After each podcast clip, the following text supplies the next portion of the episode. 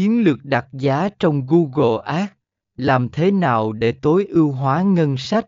Phần 29 Conversion Tracking Sử dụng tính năng Conversino Tracking của Google Ads để theo dõi tỷ lệ chuyển đổi. Điều này cho phép bạn biết được chiến dịch nào đang tạo ra giá trị tốt nhất cho doanh nghiệp. Google Ads Report Sử dụng các báo cáo có sẵn trong Google Ads để xem hiệu suất chi tiết của từng chiến dịch, nhóm quảng cáo và từ khóa.